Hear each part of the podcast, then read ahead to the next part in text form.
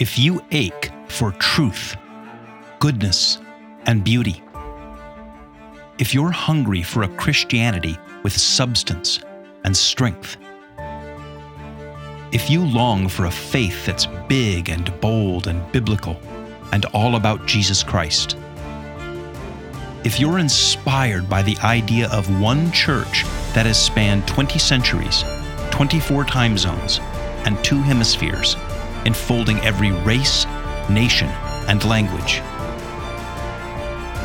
then you're considering Catholicism. Well, Cory, we're continuing our exciting January afternoon of discussing the intellectual legacy of Pope Benedict XVI. Yes. And we just talked about, and uh, by the way, I say that without irony. Right, right. No, that, that literally is exciting. At least to us. Yes. Well, it should be to everybody. It should be. I hope. and I can show reasons. I can't. Ju- I won't just assert it. Yeah. Right. Pope Benedict XVI was an intellectual giant in Catholicism, Joseph Ratzinger prior to becoming Pope, and his contributions to Catholicism in the 20th and 21st century, I think, will last for many, many centuries. And so we're sort of honoring him by talking about that legacy and his contributions. And we just finished a conversation, which, which was the last episode, about his synthesis of faith and reason, his Mhm. famous Regensburg lecture. Today, we're going to talk about another thing that he's almost equally well known for, and that is a phrase that got used over and over again. You're going to give us the background on it, but it's a phrase that he coined called the dictatorship of relativism. Right. So, why don't you unpack for us what he meant by the dictatorship of relativism? Right. So this is an idea that he um, sort of explored throughout his career, but the the phrase itself is traceable back to a homily that he gave at the the papal conclave in 2005, uh, the one that would actually elect him uh, to be pope after Saint John Paul. And so he was uh, preaching to the cardinals who had assembled uh, to elect the pontiff, uh, and what he said, among other things, was. Today, having a clear faith based on the creed of the church is often labeled as fundamentalism, whereas relativism, that is, letting oneself be, quote, tossed here and there, carried about by every wind of doctrine, end quote, that's Ephesians, seems the only attitude that can cope with modern times. We are building a dictatorship of relativism that does not recognize anything as definitive and whose ultimate goal consists solely of one's own ego and desires. Um, and then in another place in an, in an interview, he talks about the fact that in a large proportion of contemporary philosophies, they're saying that man is not capable of truth um, and that man is not really capable of, of concrete ethical values either. So it, it's arguing this, this dictatorship of relativism is saying that there is no firm truth that we can all agree on, that we can reach through reason, like we were talking about um, in the last discussion. And therefore things are things are relative and and they devolve to being subject to the to the desire and the ego of the individual. And so when we can we can talk about all the implications of this. But even even though it is a sort of dictatorship in that it it it rules over the person and makes them subject to their own ego and desires as to a tyrant it also results in actual um, political and cultural tyrannies and dictatorships as well in which the the unmooring of society from truth allows political authorities to uh, to enforce their ego and desires on the population. Great summary. So let's break that down. Let's cons- deconst- Mhm. not Yeah. deconstruct. No, it, I mean, let's let's yeah, break that down Because Un- there's a unpack- lot there. It's very yeah, let's- concentrated. Let's, unpack that. Right. So let's start with this word relativism, Mhm. and then we'll get to the dictatorship. part. right, right. So I think relativism, I'm going to guess that most of the people who are listening are familiar with the concept of relativism because it's it's really become a, a pretty popular idea, at least. I mean, I'm not saying relativism, but well, relativism is, but the notion of sort of decrying relativism in our culture today, a lot of us recognize that. We recognize a moral relativism, Mhm. you know, that the notion that there is no right, ultimate right or wrong. Every person decides for themselves what is true, right? There's an intellectual relativism and in all fields today that no one can say what's true. There's your truth, my truth, right? There's a religious relativism that n- no one is more right than the other. And so I think most of our listeners maybe have that sense of that. And Benedict, as you say, sort of unpacks how over the last especially 100 150 years Mm. relativism you know really became the default setting for western culture Mhm. right Right. now the other part of that phrase dictatorship let's drill down just a little bit on that how does because i think it's in some sense it's almost counterintuitive like Right. someone would say well relativism is everybody like hey man you do your thing You're I'll good. I'm good. you're good. I'm good, man. You do you. I'll do me. Right. Everybody do their own thing, and we're all cool, and everybody can go their own way. And you know, in fact, I have friends that have you know gone down this path, thinking that there's almost like a political solution. Maybe that's not the word. A, a political accommodation. That if we just kind of went down this libertarian path, right? Like Mhm. everybody do their own thing, and if everybody just could do their own thing, we'd good. And everybody just leaves everybody else alone. everybody- you sort of have enclaves of different beliefs. Right. and- Everybody just can do their own thing and everybody will leave everybody else alone. But it never really works that way. Yeah. Mhm. Now, what Benedict is getting at is two, there's two levels in which it never really works that way. Relativism never really turns out to be everybody getting to do their own thing Right. for for I think two reasons, right? Mhm. And the first is what he's saying is relativism itself itself is a kind of oppressive dictatorship because there are no fixed points of truth. There's no anchors. There's nothing that you can appeal to so that all conversations become pointless Mm. and it squashes anybody uh, who wants to make a case. So, for example, let's take some practical issue. Mhm. Let's take abortion, for example. Right. Right. And we say, hey, look, for some of us, we believe that life begins at conception, that that's human life and it deserves protection as beginning at conception. Others say, no, it doesn't. The, the problem is with saying you go your way and I go my way is that, that there's a practical case of a human life at stake. Mhm. And so this is why this is such a contentious issue in society is you go, yeah, but what about that human life? And if we are in a truly relativistic society where there is no ultimate truth, Mhm. then we can't take any actions. That relativism suppresses our capacity to come together and agree on anything, or take notions of justice, notions of equity, notions of, of anything. If all of that is relative, then w- w- w- nothing can happen. It sort of freezes everything out. Am I making Mhm. sense? Yeah, yeah. Um, e- either it has that suppressing quality, or um, Benedict talks in, in the interview I was uh, referencing about um, how uh, it just ends up uh, devolving to the will of the majority.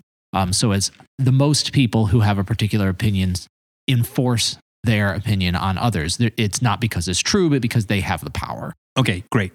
Because I wanted to get to that, Right. right. So this is so in a sense, relativism itself is oppressive, but it always leads to actual oppression. Mhm.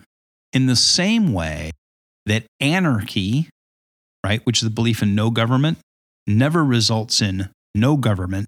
It results in an oppressive and violent government. Right. So let me just follow that analogy right, a little bit, right? There, there's a sort of like this kind of like uh, I was going to say sophomoric or immature, or I was going to say idiotic notion that, you know, hey, dude, Tell us we, how you really feel. I'll tell you how I really feel. I think it's idiotic. And I think that the sort of idiotic anarchy thing is that the notion that if, man, dude, if we didn't have any governments and if any rulers, then everybody would be free to do their own thing and we'd all be at peace. It hmm. doesn't work that way because what anarchy is not, no one rules. It is the rule of the strong and the violent over the weak and the vulnerable. Yeah. Right. Okay. Everything's going to turn into the road warrior. Okay. and it's all going to turn into, right? Because as Mm. soon as we have anarchy and there is no government and there is no rules and anything else, well, there's nothing to stop the strong and the violent from coming and taking your stuff and Right. hurting you and selling you into slavery or doing whatever else they're going to do. What are you going to do about it?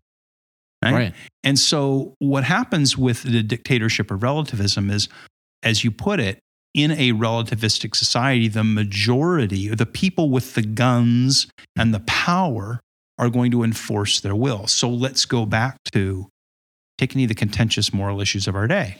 You know, take abortion, take uh, gender ideology, take some of these kinds of things that are very contentious, right? What you're going to say is if there is no fixed truth, the only truth that there's going to be is those who have the power will enforce their opinion. Right. And you say it's the majority. I, and, and that's what Benedict said. I actually think that it's more complicated than that. Well, I think it can go a few different ways. I mean, it, it's certainly possible for a dictatorship, and and you see historical examples of this. Um, I, I the one that comes to mind is like the the Soviet Revolution in Russia, where it's a it's an elite um, that enforces its will on the people. That does happen, but I think it's it's a common misconception that democracy cannot result in in tyranny or in in dictatorship because you have equal historical um, examples. Uh, the most prominent one would be the Nazi regime in Germany, where it, it resulted from the democratic will of the people, unmoored from moral absolutes and, and reasonable um, discourse about truth. Right. I mean, the first thing, I mean, and and the founders of democracy, the American founders, wrote about this extensively mm-hmm. in the Federalist Papers and everything else. They said, you know, uh, Alex de Tocqueville you know, wrote about this mm. extensively. Democracy only works amongst a moral with a moral people, moral and religious people, a moral yeah. and religious people. So if you have an evil people, mm-hmm. the first thing they're going to do is vote into place evil leaders and evil laws and evil practices. I mean, you can just go back in history to wherever the ancient Babylonians, the Romans with slavery, this, that, you know, everything up and down the line. If that's what the people want, that's what they're going to get. But I think there's another element to this. Mm-hmm. And that is what I'm going to call it's sort of the force multiplier of technology. And this is really where, at the beginning of the 21st century, this is powerful. Mm-hmm. So, like, let's say, you know, we're in a country of whatever we are 350, 400 million people, I don't know, whatever it is. So one might say, well, if it's a if it's the dictatorship of relativism, as long as there's you know 200 million plus one, they're going to enforce their will. But the reality is, is that that those 400 million people are pretty fractured into, uh, you know, there's 10,000, there's a giant spectrum of 10,000 factions, mm-hmm. right? Technology at the beginning of the 21st century has become a force multiplier for a very small number of people to enforce their views on everybody else. And that's where the internet and broadcast media and everything else has come into this. Mm-hmm. So the question is, and I, I, don't mind going there, right? Look at gender ideology. Mm-hmm how many people are we talking about? There aren't 200 million plus one transgender people in America. There just aren't. There aren't even 200 million plus one people in uh, America who agree with transgender ideologies and transitioning children and doing all this crazy stuff, right? The problem is the internet and technology and media is a force multiplier so that a relatively small number of people who hold uh, the reins of certain institutions, academia, the media, the tech companies, and everything else can enforce that ideology. They can push it out through social media, through the internet, through kinds of things. They can mm-hmm. they can cancel people. They right. We all know how this works. You're going to get canceled if you say the wrong thing. Your podcast is going to get taken down. Your YouTube channel is going to get mm-hmm. taken down. You're going to be canceled. So the thing is, is a very small number of people can enforce that and become essentially a dictatorship. Right. Mm-hmm. And relativism allows that because theoretically we would raise our hand and go, that's wrong. The problem is if you raise your hand and say, that's wrong, you're told to shut up. Mm-hmm. Yeah, it's it's a way of essentially artificially creating a majority either by persuasion because you're you're putting the propaganda out there or simply by suppression of dissent of th- this is the my way or the highway coming from from the top. So you'll be told to shut up because number 1 there is no fixed truth and there is no fixed moral law and you're a bigot. Right? Mm-hmm. You're a bigot and a hater who's infor- trying to enforce your narrow bigoted views on everybody else who doesn't share them, right? Mm-hmm. So you can't appeal to a understood moral law or any kind of fixed truth, right? And you're also going to be told to shut up because they have the power and you don't. You can lose your job. Like, look what's happening in, in Canada and parts of Europe. Uh, pastors who are going into their pulpits and preaching a, a sermon, you know, a, based on scripture references about homosexual marriage or in gender ideology, their church is being shut down. They're being, you know, canceled. They're they're being pulled off the YouTube or whatever it is, so they can't propagate their message because they're told that their message is unacceptable. Right. Well, it, it's it's quite ironic because it's it's denying the idea of truth, but then enforcing a truth claim. Um, Benedict actually talked about something like this in that interview I was I was referencing. He says, "In the name of tolerance, tolerance is being abolished. This is a real threat we face. The danger is that reason, so called Western reason, claims that it has now really recognized what is right and thus makes a claim to totality that is inimical to freedom. So put that on the gender ideology question. Um, it's always couched in, in the language of, we now know better than we used to. We've reached the point in history. Come on, people, it's 2023. We understand these assertions about gender. And now, because of that, we have to suppress tolerance for other views of gender, most especially the, the traditional and, and the Christian view on gender. So it's it's couched in terms of tolerance, tolerating people of various gender ide- ideological expressions. But what it actually does is it uh, is it suppresses tolerance of dissenting views on the subject. Right. I mean, okay, so you're a parent of small children. Your kids are going to go to school, and if they're in uh, the the school is attempting to indoctrinate them with LGBTQRST alphabet gender ideologies, you're told as a parent to shut up. And you're, you're told that in the name of tolerance and relativism and all truth being equal, your truth is unequal. Mm-hmm. right? This is like some truths are more equal than others. That's right. This is like George Orwell's Animal Farm, right? Where, mm-hmm. and I think that's actually a good example of it. I mean, Orwell was pretty prophetic about this. He, of course, he was writing about socialism, Marxism, but it was the same issue, which is materialism and and and the the the power dynamics of materialism mm-hmm. and Marxism, which is what this all is, and that truth comes from you know the the barrel of a gun, mm-hmm. and that relativism always leads to power dynamics in the way that anarchy always leads to power dynamics. Mm-hmm. So when we see the cities burning because Antifa, you know, right, little little idiotic anarchists who think they're going to go out and burn down the city and think that somehow they're issuing in an age of peace and justice and relativism, right? To understand that if that's where they want to go, Mm-hmm. And if that's where they want to do is burn down the city and burn down authority structures or burn and everything else, in the notion that this is going to cause peace and justice to erupt, what you're going to do is they're simply going to unleash.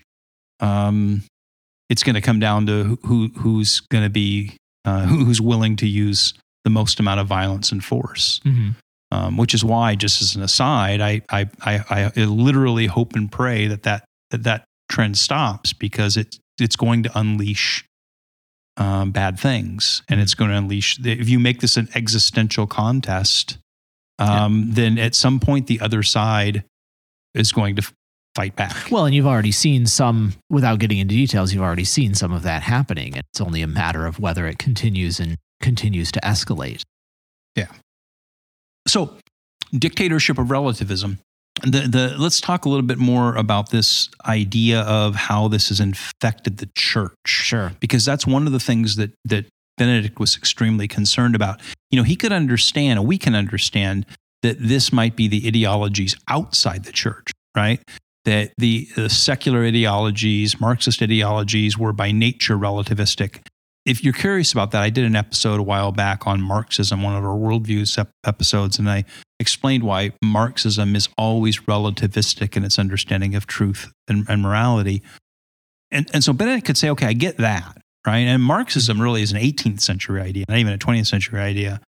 But what he became increasingly concerned about throughout the course of the 20th century and into the 21st is this sense that the that Christianity itself or the Christian community or the church mm-hmm. was increasingly becoming relativistic and falling under this dictatorship of relativism. You want to talk about that? Yeah, I mean you you see it beginning someone will probably argue with me and say it begins earlier, but I, I would say beginning in like the mid 19th century with the advent of like liberal um, theology, um, especially in in Germany, but in throughout throughout the the Christian world the idea that there aren't fixed truths in theology and in morality, but rather that um, these things are, are governed by sentiments, by emotion, and also by conditioned and changeable by historical reality and by the, the needs of particular societies.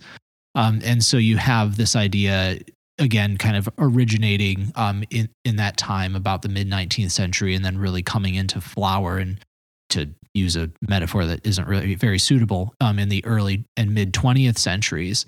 And so you have this idea um, within lots of different christian circles but but certainly heterodox uh, catholics trying to make this argument that the the uh, teachings on faith and morals of the church are not fixed, um, that they can change, and in fact, that they ought to change either because we know better or simply because we, we want them to be different based on our own societal uh, norms and trends and desires. Um, and so, sort of the, the biggest um, and most public uh, fights about this um, because we are the society that we are, um, have been in, in the realms of sexuality and the family. So re- redefining marriage or redefining sexuality or, or arguing that the church should, should affirm homosexuality or, or other forms of gender identity or abortion, as you mentioned before, or uh, relativizing away um, moral culpability for, for various kinds of sins or, or arguing really against uh, the, the idea of sin and that there are intrinsically immoral acts um, entirely. Um, and so Benedict was very much aware of all that. He was in the, the middle of all of these uh, conflicts in theology and in, in morality it, going on in the church in the 20th and into the 21st century. And so, yeah, he certainly had all of that in mind too, and not just the secular part of it. Yeah.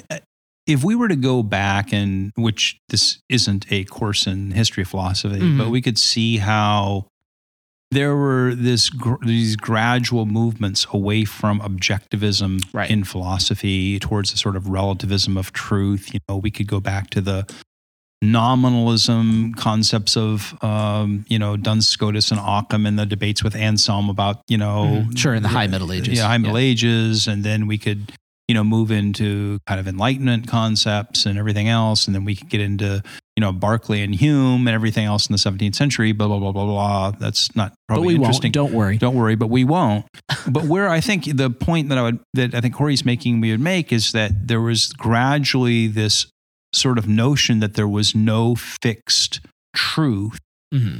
that we can find and no reasonable truth that can be found.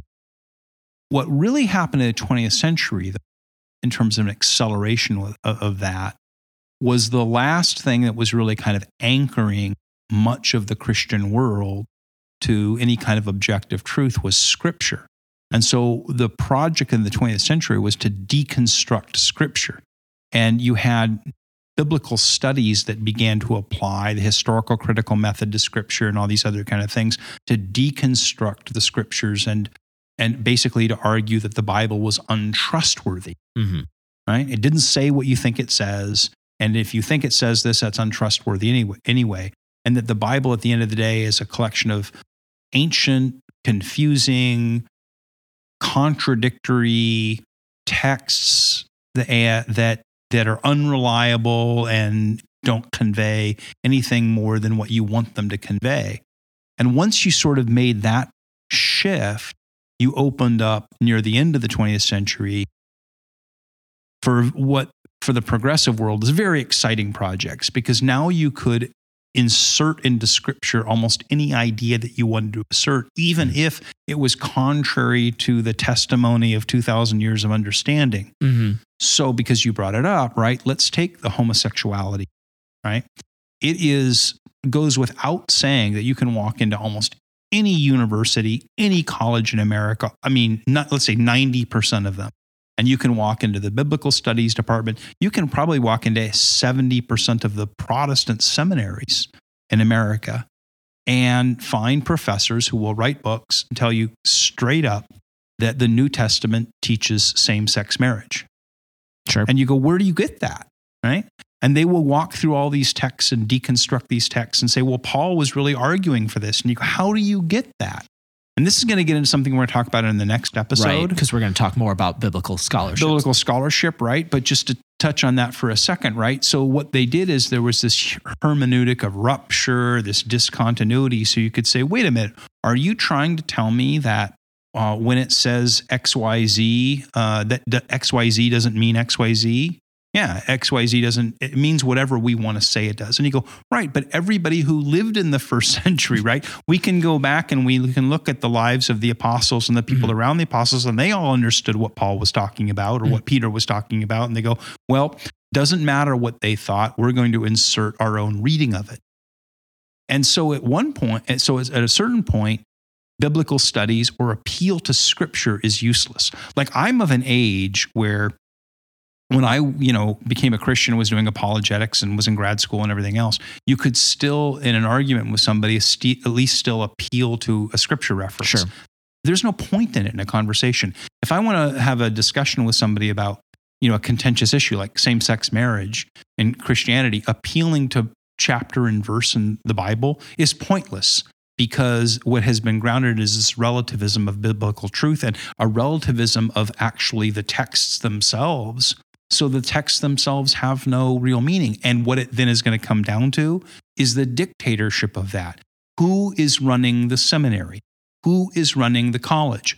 Who is running the denomination? Who runs the publishing houses? Who controls the tech companies? Who decides whose videos? Who decides who gets hired as a professor? Who decides who gets booted as a pastor? And it does, in the end, des- descend to this kind of power game. hmm And the power game at the moment, to like just surveying the playing board, like the, like if we're looking at the chessboard, the state of the board today is that traditional. I, mean, I hate that word. I sort of hate that word, but orthodox, Mhm. biblical orthodox, historic Christianity is definitely in a weak position on the chessboard. Right, the power position m- most of your denominational centers, most of your, almost all of academia, media, publishing, government is all held by um, sort of liberal progressives in terms of, of an understanding of moral truth and, and Christian truth. And so those of us who are want to be faithful to the historic Christian faith are in a um, weak position. hmm Yeah, but uh, to kind of bring it back to to Benedict and what he says about this is that he you you've talked especially in the last uh, discussion we had about both being not afraid and, and being not confused. I think they're they're related to each other because we can be not afraid if we are not confused if we have something solid that we have in our minds that we're not muddled about. And and that's what Benedict talks about here. In in that same homily, he says he ref, is following up on what he said about um, relativism, not recognizing any definitive anything definitive, and and having a goal consisting only of achieving your own ego and desires. And he says that we, however, have a different goal: the Son of God, the true man. He is the measure of true humanism. An adult faith is not a faith that follows the trends of fashion and the latest novelty. A mature adult faith is deeply rooted in friendship with Christ. It is this friendship that opens us up to all that is good and gives us a criterion by which to distinguish the true from the false and deceit from the truth and deceit from the truth. And so he's he's showing us the way there really is that in all of this confusion and in these assertions that are being made through power and, and trying to be enforced on us, that if we cling to friendship with Christ and we're not um, confused about that being the center of our of our life and of our faith and and the fact that Christ is the truth and that he both through faith and reason like we talked about last time helps us to understand the difference between the truth and the lie that we can withstand the dictatorship of relative Yeah, absolutely. I mean, look, uh, like I said in the last episode, I'm I'm you know this close to getting those tattoos on my wrist, right? Um, be- be- but but but not being afraid, Mhm. Right, and not being confused, or to put it in positive terms, being courageous and clear, Mhm. clear eyed, and having a clear understanding, does not mean that we aren't realistic about the challenges Oh, that sure. we face. yeah no i mean it, it, this, that makes the challenge more obvious to us And so we have to be realistic about where we are, that we are in a defensive position. Mhm. You know, we, you and I, way back, did in our first book clip episode, uh, talked about um, the Lord of the Rings, J.R.R. Tolkien, great Catholic. One of the, Mm. I think we said, argued it was the greatest Catholic novel of the 20th century. And I have often thought this since entering the Catholic Church. So maybe we'll kind of end with this allusion to the Lord of the Rings. So for those of you who uh, at least watch the Peter Jackson movies, you'll at least know what we're talking about, right? So you know the enemies of Mordor, you know, spilling out to take over the world or whatever, and there is the city of Minas Tirith, right? This city on the rock there, and it is the last bastion um, that's that stands, you know, in the way of the forces of Mordor overrunning, you know, Middle Earth. And I, one of the reasons I joined, and I had conversations with my Protestant friends at the time, like, why would you become Catholic? And I go, because because the Roman Catholic Church is Minas Tirith. It is the last bastion in the Christian world of the historic apostolic Christian faith, where the Mhm. apostolic Christian doctrine is is still held. And if it falls, Middle Earth will fall, right? Mhm. If it falls, Christianity, there will be pockets. There'll be hobbits living here and there, and people in the woods, and a few writers riding around in the plains of Rohan. But the Roman Catholic Church needs to stand and, and be defensive. Now, in Minas Tirith, I know you know this, right? You had uh, the steward Denethor who was looking into the Palantir, Mhm. right? And, and Sauron was feeding him all these images to make him despair and be confused Mhm. you know, and we're getting pretty deep in the weeds weeds here. But if you saw the Peter Jackson movies, you remember this. But when Gandalf shows up, right, or Mhm. whatever, he says, "Look, he's not being a Pollyanna about this. He's not arguing Right. He those- knows exactly how bad the the situation, situation is. pretty bad. And look, you can look across, you know, the the the field there, and you can see, you know, the the armies of the orcs coming and with their siege engines and everything else. I'm being pretty realistic about where we're at. But I refuse to look into that and take despair or to become confused about it. Mhm. Uh, you know, and that's why we're doing this podcast. That's why, and this is just, man, we're one tiny little, you know, itsy bitsy little soldier in, you know, the army here. But you know, around the world, Catholics and Christians and Orthodox Christians of all stripes have to stand up to the dictatorship of relativism. To use whether we have, you know, two listeners or, you know, 2,000 or 20,000, we have to use every opportunity we have to defend the historic Christian faith, to defend objective truth, and stand up against the dictatorship of relativism wherever we can. And that's, I think, one of the legacies of Pope Benedict the Sixteenth, you know, and that's why I, want to have, you know, don't be confused on my wrist, right? Mhm. Because I refuse to be confused and I refuse to despair, but but we have to dedicate ourselves to fighting this fight. Yeah, well, and, and I mean, I I love that metaphor, and and it, it's inspiring to me. And I think that Pope Benedict he shows us how we stand up. Um, he talks about in this interview that he, comparing it to the dictatorship of relev- relativism, which rules through power.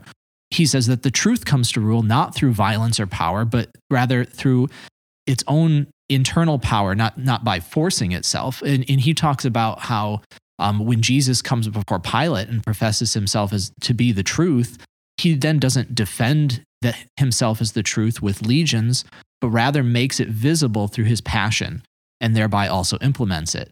So we have to be willing to suffer and to not impose through through power or through violence, um, but to to make the truth known, to suffer the consequences if need be.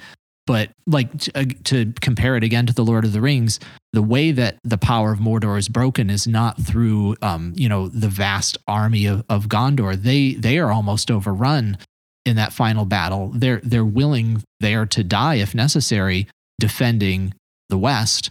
Um, and Frodo destroying the ring is not defeating evil through power and violence. It's through self-sacrifice. Um, Well, yeah, and- and I- so so I think Benedict is pointing us to a, a Christocentric way of of of seeing this conflict between the dictatorship of relativism and the truth.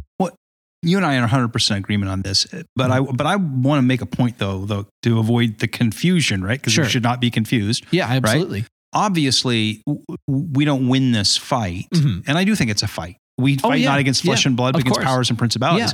Obviously, we don't win this fight by violence, Mhm. but we win it by action. Right. Yeah. And part of that action is forceful action. But it may mean setting up our own tech companies. It may mean setting up Mm-hmm. our own colleges, setting up our own schools. It may mean homeschooling our children. It may mean building our own publishing houses. It Mhm. may mean doing those things. I mean, that's how Christians built Mhm. uh, Christendom in the first place. Mhm. And so part of it is is that I, I do think it takes we're going to have to in the 21st century take real proactive action. Right. Yeah, I, I agree. I It's don't. I don't just. To say it's, and I know you're not saying this, but it's not just, you know, being sort of um, pacifist witnesses. Mhm. It is forcefully staking out and building an alternative culture and building churches and parishes and educational systems and families and our and and and in some degrees you know we've talked about this we may need to look at raising our children to go into occupations because there's whole occupations and vocations anymore that a, that a faithful orthodox christian can't even occupy without losing their job anymore we may need to build our own businesses our own industries our own schools our own homes our own you know whatever Mhm. Yeah. No. I mean, I. last- I, I'll, give you, I'll give you the last word Yeah, no, I, I, I agree. And, and if um, my um, reading of, of Benedict or my uh, analogy to the Lord of the Rings sounded sort of quietistic, that's, that's not how I meant. I mean, Christ going to the cross is the most active thing Yeah. that he could have done. He Right. did, he did it fully actively and he rose from the grave actively by, by his own power, by the power of the truth. And any, any look at the life of Pope Benedict would see a man who is certainly not passive um, he he actively resisted falsehood in, in all of the different stages of his career um, and was hated for it um, and vilified for it um, by people who were um, in favor of the kind of dictatorship of relativism that he he opposed. So so yeah, I certainly think there are many different ways of being active. I think the contrast is not between passivity and activeness, but the kind of action that Christ calls us to in the truth.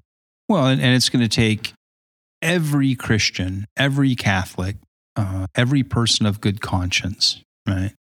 Um, finding how they and their sphere of influence can act to begin to rebuild a culture of truth and goodness and beauty and to transmit that and to some sense to rebuild the uh, I hate to use the word of the word Christendom, but to begin to rebuild Christendom one brick at a time. This is that Cardinal George, you know, quote Sure. about Yeah. right. You know, someday, you know, I will. Uh, I'll you know, die peacefully in my bed. My Right. successor will die in jail, and his successor will die as a martyr. But then it's the last part of that quote, Mhm. and then after that, what the church will rebuild society as it has done so many times before. Right. And we are at the point where we need to start rebuilding society. Right. And and that is essentially what Pope Benedict was arguing in that conclave homily. Is he's saying um, to the bishops who are there to elect a pope, this is the duty that's on us as the guardians of the deposit of faith, as the the shepherds of the flock. We have to develop that adult faith in and friendship with Christ in the flock. And the way that the Holy Spirit chose to do that was by electing Joseph Ratzinger as, as Pope Benedict XVI. And my hope is that the bishops of the Catholic Church will continue that project. Mm-hmm. Yeah, well, I have faith that they will because the Holy Spirit is in the church. Amen. Amen. Thank you for listening. My name is Greg Smith. And if you've enjoyed this podcast, would you please hit the like and subscribe buttons wherever you get your podcasts? And please share it with others. And if you're curious about the Catholic worldview and faith, the Church and its saints, or Catholic history, culture, and art, then visit consideringcatholicism.com. And email me to let me know what you think. Greg at consideringcatholicism.com.